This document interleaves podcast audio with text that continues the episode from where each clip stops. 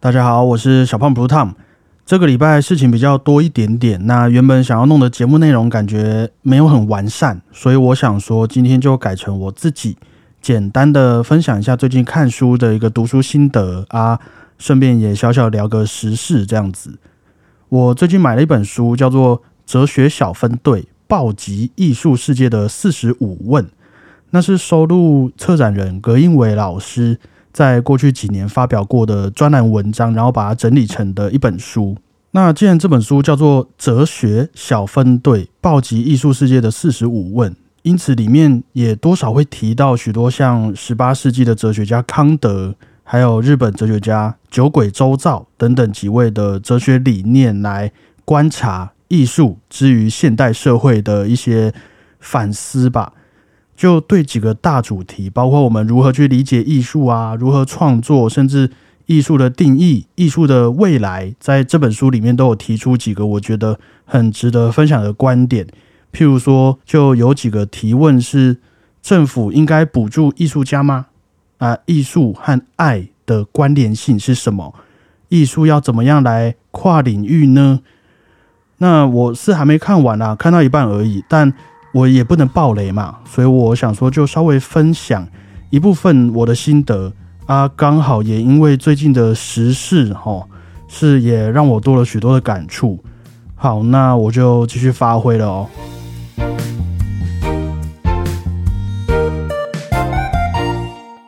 其实一直以来对哲学都蛮有兴趣的，不瞒各位，我也是曾经大学毕业之后有异想天开的想说。要不要去考考看哲学的研究所？但是也没有但是啦，反正就被劝退了啊。也觉得当时的重心没办法放在这上面。不过许多方面关于哲学的见解啊，我觉得在我身上是很有帮助的。对我来说，嗯，我是在疫情过后才慢慢变成像今天这样子的自由工作者的。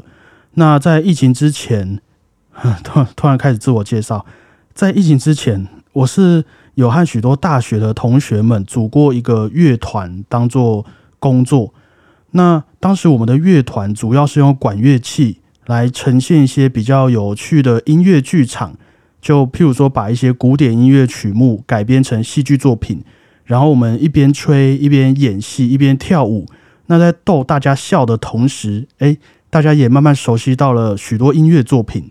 听起来应该很有发展空间哈，不过后来倒了啦，就大家真的是没有撑过那个磨合期。各位要创业的话，要想清楚啦。就于是我才开了这个 podcast。总之，当时从大学开始，我在乐团里面的工作，除了表演之外，就是编曲和一部分的编剧。那编曲算是我本业上可以包含到的技术，不过编剧对我来说就完全是另一个世界了。而且我想要写的大部分也都是喜剧居多。虽然以前我我听别人说啦，就是我这个人在舞台上也不用特别做什么事情，大家看我胖胖的在那边就很好笑了，一个小胖子这样子。但同时我也很喜欢搞笑，所以当时我就读了很多关于什么叫做幽默、笑点从哪里来啊、地狱梗好吗等等之类的文章。这个我们等一下再继续分享。然后后来到了前几年，我父亲过世那一阵子，为了要好好陪伴家人，那我也必须要为自己的情绪来找一个出口嘛。我也不太希望自己成为需要被担心的一个对象。于是，在那个时候，我也去读了许多哲学的文章，关于生命啊、人生的意义。那像是大家比较有听过的这个永恒轮回，尼采，我记得当时就是看到了这个问题，他说。如果有一天你必须要把你从出生以来所过过的人生一遍又一遍的再活一次，那其中不管有多少快乐、后悔，各种大小事都要再经历过无数次的话，你会怎么做？那我觉得这就是哲学对我来说很酷的地方啦。它让我们对自己提出了一个好的问题，然后我们也只要去找到一个相对来说还不错的答案就好了。所以从那之后，我就开始抱着一个学着爱我自己的人生的一种想法在过生活。即便过去我也后悔过很多事情啦，一定的。然后也遇到过像是我爸过世这样子看起来很难过的事情。但是如果我可以把这些经历都变得有意义的话，我在经历过这些事情都有反省，也有真的改变我自己的话，那我想这就会是一个我愿意一次又一次经历的我的人生。那也同时会感到很庆幸啊，就是这些事情是以这样子的一个面貌发生在我身上，没有把我击倒，让我还有机会可以去就是挽回我自己的一些正面能量。这样子，可能有些人听起来会觉得很消极，但我觉得也是真的接受、承认了这些事情，也才让我慢慢学着过一种勇敢去尝试各种事物的生活方式。其实我会觉得是非常乐观的啦。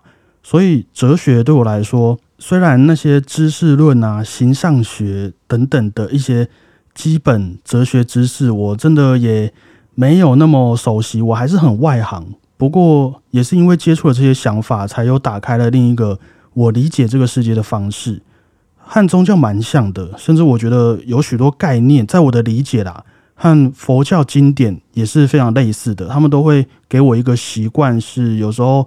比起找到正确答案，其实我们问对问题是比较重要的。举个例子，像很多人都很怕死嘛，哇，这个不知道死掉之后会去哪里，会不会痛？这样子我还可以吃到好吃的东西吗？什么时候会死掉也都不知道嘛。那这个时候我们就也可以问说：好，那如果不让你死掉会比较好吗？如果给你知道你什么时候会过世会比较好吗？或是说？是不是其实因为我们还有什么遗憾，所以才不想离开这个世界的呢？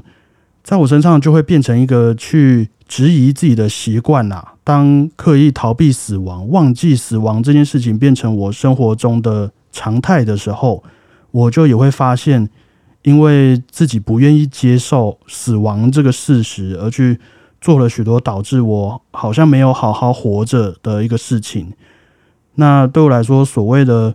过得踏实、不后悔的一些生活理念呐，就会从这些提问，慢慢的在我自己的人生中找到一个失力点，可以算是我这几年尝试接触哲学之后得到的一些反馈啦。但是就是好像有一点沉重，因此当我这几天在想说啊，这接下来这几个礼拜要做什么节目好呢？啊，看看大家都在聊什么好了的时候，我就也看到关于。陈俊翰律师、贺龙夜夜秀和中国记者王志安的新闻，加上大家对这些事情的评价，这个感触就非常的深。我想先说，原本我对这件事情的反应，呃，如果有不知道这件事情的听众，可以去 Google 看看。啊，算，现现在很多新闻都很偏颇。总之，大略上来说，就是有一位中国记者在贺龙夜夜秀这个脱口秀节目里面。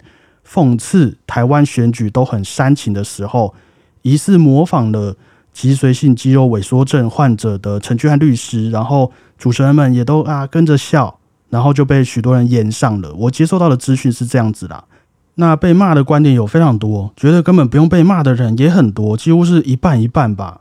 但是我原本完全没料到可以有那么多发展空间的，直到现在应该已经是上诉到什么台湾的。言论自由有没有问题的这个层面了？原本我看完那些影片和大家觉得不妥的原因，对我来说只会把它归类在学艺不精的这个面向。因为既然它是发生在舞台上的事情，只要他说这是一场表演，台上的人正在演出，那我觉得要探讨的就只有他表演的一个技艺而已，不会说升华到他们个人私德的一个问题。你说我今天的角色是一个想要上位的小三，好了，就嘿嘿，想要变成正宫，那我私底下就真的是小三吗？那些连续剧的坏人，他们私底下也超派的吗？不，不能这样说吧。就是我们大家应该可以理解舞台上和台下的差别。那对我来说，即便是脱口秀也是一样，他们就是喜剧演员嘛。所以今天他们想要表达一件事情的方式。就也是透过表演，但是今天他表演的过程中没有理解完整这个笑话对于这个社会的一些距离感，因此而被批评，我就会觉得是他没有表演好。我曾经在舞台上也有表演过一出戏，这这出戏里面我饰演一个盲人，然后想要当歌手，原本唱歌唱得很烂，被欺负，后来得到魔鬼的祝福，然后变成了死腔摇滚歌手的一段故事。就到后面我唱歌都哇，就用吼的很帅这样子。那大家听完这个故事，应该会觉得哦，这就很像是一个那种麻雀变凤凰的故事吧？你看我扮演一位盲人嘛。就我原本就戴着一个墨镜在身上，结果这个墨镜却成为了我当上摇滚歌手的时候最帅的其中一个配件，有没有？这个感觉就很励志。但是当时演出结束的时候，有一位来听音乐会的老师就有和我们表示说，他觉得我这样子模仿盲人、模仿视障人士是非常不好的，他其实看得很生气。虽然当时没有很深入的和那位老师谈论到这件事情，但我回去之后，那段评论也是在我心里面发酵了很久。你看，我到现在都还记得，可能都要十年了。后来我就想到说，也许是因为我在剧中啊，其实有表演到一些因为我扮演视障人士而被欺负、被大家嘲笑的一个桥段，但是我所呈现出来的并不是单纯的我被欺负，而是。我知道视障人士都会遇到这些困难，所以我故意模仿他们被欺负的这个桥段。我我觉得必须要用一个很糟糕的例子来说明一下。大家应该都有在电影里面看过那种演员表演一些身心障碍者或是先天有缺陷的角色，像是《复都青年》这部电影这样子。但我今天是在舞台上，好比说，大哥哥有没有人要买卫生纸？然后同时用我胖胖的身体在制造笑料的时候，就从一个原本是同样身份的叙述角度，变成了我本人我自己也在嘲笑对方的一个呈现方式了。那当这样子的笑话没有呈现好，我对视障人士的理解太过片面、太过刻板的时候，原本我们要和观众沟通的管道就会被关掉，取而代之的就会像是那位老师的愤怒。而现场的这些笑声呢，就也会因为我的表演，反而变成了我们这些呃视力没问题、看得到，就所谓的正常人，在站在一个高位来嘲笑比我们低位的对象，这就只是就是很像那种同温层自己取暖的一个表达方式而已。因此，我在看这次脱口秀的这个桥段的时候，就也会让我想起那一次的经历，即便说。那个讲话的记者也根本就不是一位专业的喜剧人员，但是就因为他是站在舞台上的，所以我还是不会觉得模仿或是开玩笑会等于歧视。可是用一个刻板印象来特意的搞笑，就会是一个具有攻击性的表演了。我会觉得就有点像是我们在讲的地狱梗。那他能不能被这个社会给包容的原因，也会让我觉得很大一部分取决于。这个话题离我们生活中的距离远近的一个考量。今天陈俊汉律师的角色，和譬如说，举例而已哦，举例哦，以武扬匡，或是啊，譬如说我们学印度人讲英文好了啦，One a bird a day keep doctor away。那后两者我没记错的话，哎，我刚刚怎么说的？One a bird a day keep doctor away。One 玩诶，博尔。总之，后两者我没记错的话，也经常被我们拿来开玩笑嘛。但是听到之后，比起前者，在我们心中的重量，应该对大多数人来说是有明显区别的。因为这些事情距离我们的文化和生活还是有一个落差在嘛。那我觉得这就是大家在讲的那种幽默和白目的一种差别。但即便如此啦，我也觉得我们这些观众也是有可以去讨论的地方。因为当我们在看一个表演的时候，对我来说，你也可以不喜欢他的呈现方式。可是最重要的是，这些演员会要表达这些事情，他们的动机是什么？他的动机是希望借由这些手段来让大家思考，还是真的那么单纯的想要歧视、想要臭人家？在耿一伟老师这本哲学小分队暴击艺术世界的四十五问里头，也有一篇专栏是在讲说，为什么我们会需要坏作品？一个坏作品就真的是坏作品吗？的这个主题，这一篇好像网络上也查得到啦，所以我就分享一下。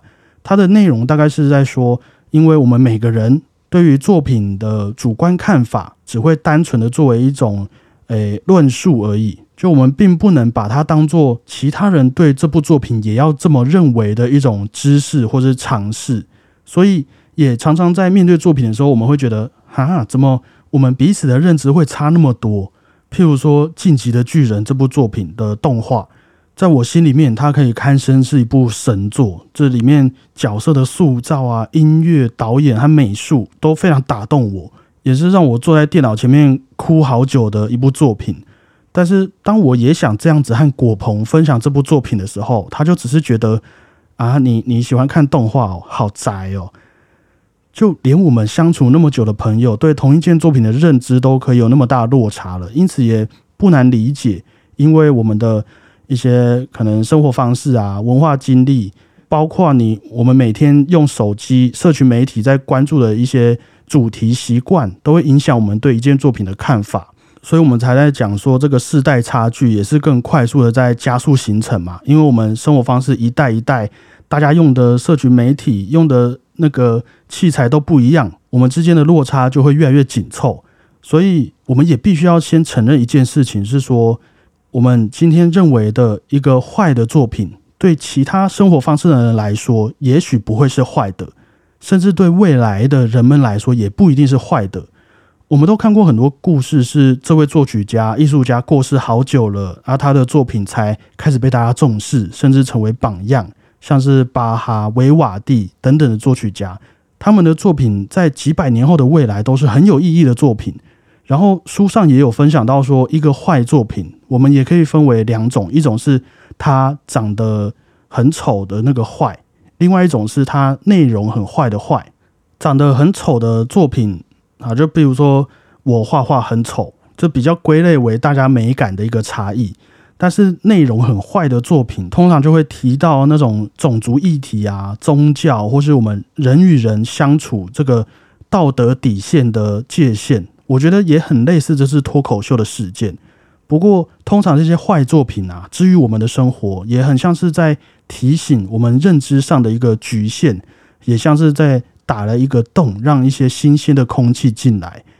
对我来说，很多时候去督促我们进步、更新思想的这个原因呢，其实不一定是好作品，反而坏作品也可以做到这件事情。不然，我们今天整个社会的这个舆论。不会去探讨到哦什么歧视的定义是什么，甚至是政党和选举的运作方式、言论自由的底线，还有什么民主的定义等等。很现实的就是，如果今天都没发生这些事情的话，那这些议题会到什么时候才开始有它真正的进展呢？虽然我也不会觉得是就必须我们要全然的去接受这些坏作品啊，只是如果可以的话。也给他们一些时间，然后给我们自己一点时间，看看这个作品是真的坏，还是他只是在使坏来反映社会现实而已。他是不是看到了什么，以至于让他这样子去表达？因此，身为一个观众，我觉得对这次的表演要无限上纲到，譬如说，很多人想要抵制《夜夜秀》这个烂节目，好了，他们就觉得这个节目很低级，根本就不懂美式幽默。我觉得都是非常没有必要的啦，甚至我们同时也很可惜这一次的能够擦出火花的一些机会。就再举个例子啊，那个当时希特勒许多音乐作品对他来说都是那种颓废艺术嘛。然后我今天觉得你的音乐不行，你是犹太人不行，我就把你的谱烧掉，禁止你演出。于是直到现在，我们就会都听不见孟德尔颂的结婚进行曲了。你们要结婚，就就只能放卡农，然后还有唱那个《A Thousand Years》，甚至回过头来看，希特勒当时认为的颓废艺术，对我们来说也一点都不颓废啊。那你说，既然身为民主社会的一份子，我们可以表达自己的愤怒和立场，但是愿不愿意也给这些你认为的坏作品一些让它发酵的空间？那看完这些文章之后，我也会觉得是。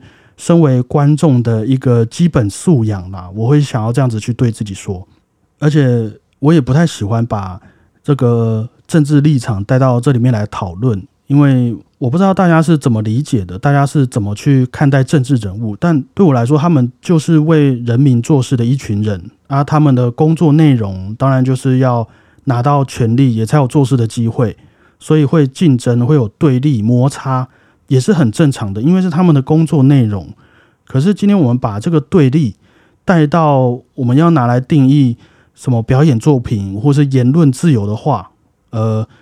我就不太清楚这两者之间的关联在哪里，会不会有正向的影响？我非常的怀疑。毕竟对政治人物的身份来说，好，他们就只有有选上跟没选上嘛。所以只要是他们能曝光的机会，一定多少都会希望自己是能因为有这些原因而当选某个职位。也许可能是在未来。毕竟如果今天一个人什么都不要，我们会叫他大善人，我们不会叫他政治人物嘛。但是，像言论自由、艺术表演这些东西，已经不能是有没有的问题了。我们必须要用光谱来解释，你是偏可能保守还是激进？那到什么程度是大家能接受的范围？所以也会让我觉得，网络上的言论，大家看起来都平起平坐，都在一样的平台，都用一样的字体。不过，我们每一个人留言的出发点。我想应该都是不一样的。你看，有些人可能是单纯嘴炮，有些人觉得自己在伸张正义，而我觉得正好啦。有些人也可以因为这样子而得到一些利益。诶，这些都是这次许多人认为的这个坏作品给我带来的一些感想啦。而且我也有点好奇一件事，因为我不知道为什么啦，身边同性恋的朋友是蛮多的，可能有五五十趴左右，一半一半。甚至有时候我还会让我自己怀疑说：“诶，我是不是也有可能是同性恋呢？可是我明明就很喜欢女生啊。”总之，我记得当初在认识他们的时候，可能十年前吧，我刚大学的时候，隐隐约约都可以感觉到当时的社会是对同性恋不太友善的，所以也会想说：“好，那在我能力所及的范围，可能去同志游行凑热闹啊，或者是和我身边的家人朋友分享同志议题。”都会是我可以为他们做的一点点尝试，有时候还会跟家人有点小吵起来，因为我记得之前我爸还说过啊，其他人怎么样他都没关系，只要我不是同志就好了。我就觉得不能这样啊，虽然我就就是大直男呐，可是也我觉得这种想法也不太好吧。因此有一段时间其实是感受得到我自己对同性恋身份的人是抱有一个有点抱歉的感觉的，因为。他们也许就只是想和一般人一样被对待，然后可以结婚、一起养小孩等等。但是有很多原因导致他们没办法这样做。于是对我来说，嗯，我就也会开始觉得说，今天我们有没有办法把他们当做一般人看待的一个标准？我会把它定在我们可不可以在限度内的针对这件事情去开玩笑？不知道用这个标准来衡量有没有办法理解？就是到现在来说，其实同性恋的话题在台湾也已经是慢慢变成一个常态的现实了。至少在我身边的这个舒适圈呐，是很正常的啊。他们也都可以结婚等等的嘛。那我就也发现说，哎，就慢慢开始，我也可以开身边同性恋朋友的这个性向玩笑了。譬如说，有时候就会问同性恋的朋友说，男生啊，就当他们住在男生宿舍的时候。是不是就像我们住在女生宿舍一样那种感觉？有时候也会有点羡慕啊，或是呃，好比说我们一起去爬山好了，就是去爬山，那我就会说，哎，你看你穿山甲，这样，因为在爬山嘛，同性恋穿山甲啊。当我们这样子在相处的时候，我就会发现说，在我心中啦，我们真的变成平等了，而且对方我不知道，但我相信也是蛮开心的。就这种类似愿意自嘲的方式，对我来说是一种接受自己、原谅自己的一种方式。比如说，有一件事情我也蛮喜欢做的，就是我有时候会笑人家胖啊。通常如果是各位说人家胖，但人家一定会觉得不开心嘛，因为你们都很瘦啊。但是今天我这个小胖子笑你胖，我就会觉得这个杀伤力特别重啊。也就是因为我知道我足够胖，我我我也理解我胖，因此。我再去说人家胖的时候，我不知道怎么解释，就会是一个很搞笑的情况。但是同时，如果今天有人想要拿胖这件事情来攻击我的话，对我来说就也是相对无感的，因为我在每一次的自嘲当中，也都在慢慢理解这个事实，它就只是会变成一个形容，不会对我来说变成一个贬义。当然，这也只是我的感觉啦。所以一部分，我想这次的事件会那么严重，事实上就也是我们的社会不足以让那些身障人士能够像一般人一样生活。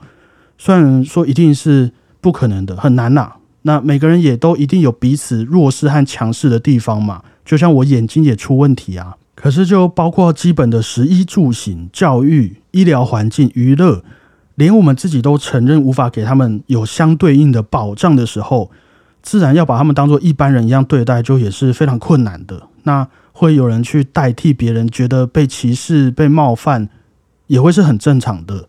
因为事实就是有点类似好几年前同性恋的处境，在这个社会确实对他们来说就是相对不友善的，而这件事情。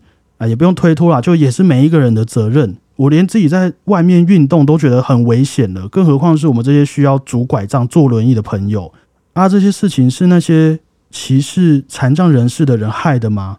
也不完全吧，比较像是我们乱停车、乱丢垃圾、人孔盖、人行道凹凸不平，才导致这些朋友无法像一般人一样自由的进出。不过还是很乐观啦，就还是会期待有一天。这些在我们心中原本很在意的议题，都可以用会心一笑的方式表达出来的时候，应该就代表说，哦，我们在这个部分也已经成长了。这个古人常说嘛，革命尚未成功，同志仍需努力。啊，我说的这个同志是都有啦，就是所有同志，哎，这样。那其实这本哲学小分队暴击艺术世界的四十五问。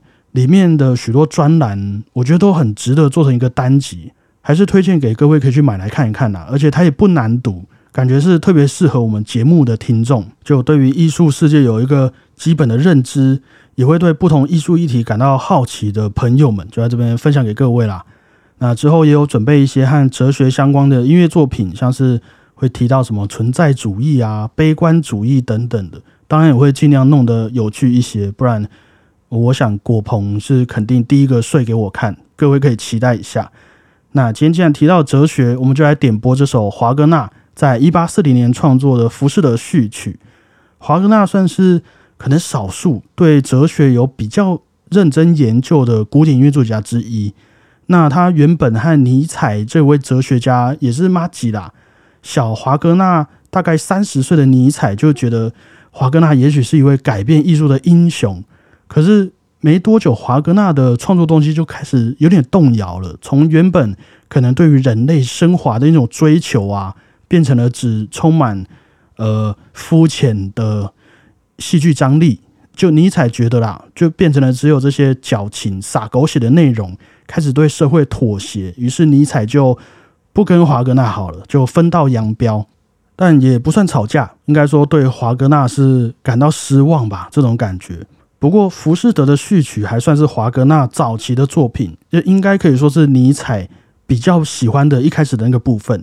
那也同时是华格纳他演出完贝多芬的第九号交响曲之后，大受感动而写下的作品，应该是蛮适合今天的。而且，华格纳虽然就我们大家都说他其实蛮民族主义嘛，就是歧视犹太人，连希特勒都很喜欢。但我没记错的话。同样是身为犹太人的马勒，却很喜欢华格纳的作品。所以，嗯，虽然说这些作品里面都有特定的一些意识形态，甚至你也可以说你就是听多了、看多了，他们也会在我们心中形成一种哲学信仰。但是经过时间发酵之后，这会是不能改变的吗？或是说，对于不同时代、不同身份的人来说，也都会有一样的见解吗？那如果说他们都不是真理的话，我会觉得，嗯，身为观众的我们，愿不愿意给这些作品一些空间去影响，去让子弹飞一会？或许在未来能够让我们会心一笑，去谈论这些议题的契机，也都会是存在在这些作品当中啦。一个很乐观的结论。不过做错事让大家不开心就是不应该啦，伤害别人就是不好的啊！我自己也会谨言慎行，这种事情。我觉得就跟那种阅读空气很像。你说我今天在台湾可以都有网上可离，但是我可以在印度这样子做吗？那这是言论自由还是歧视？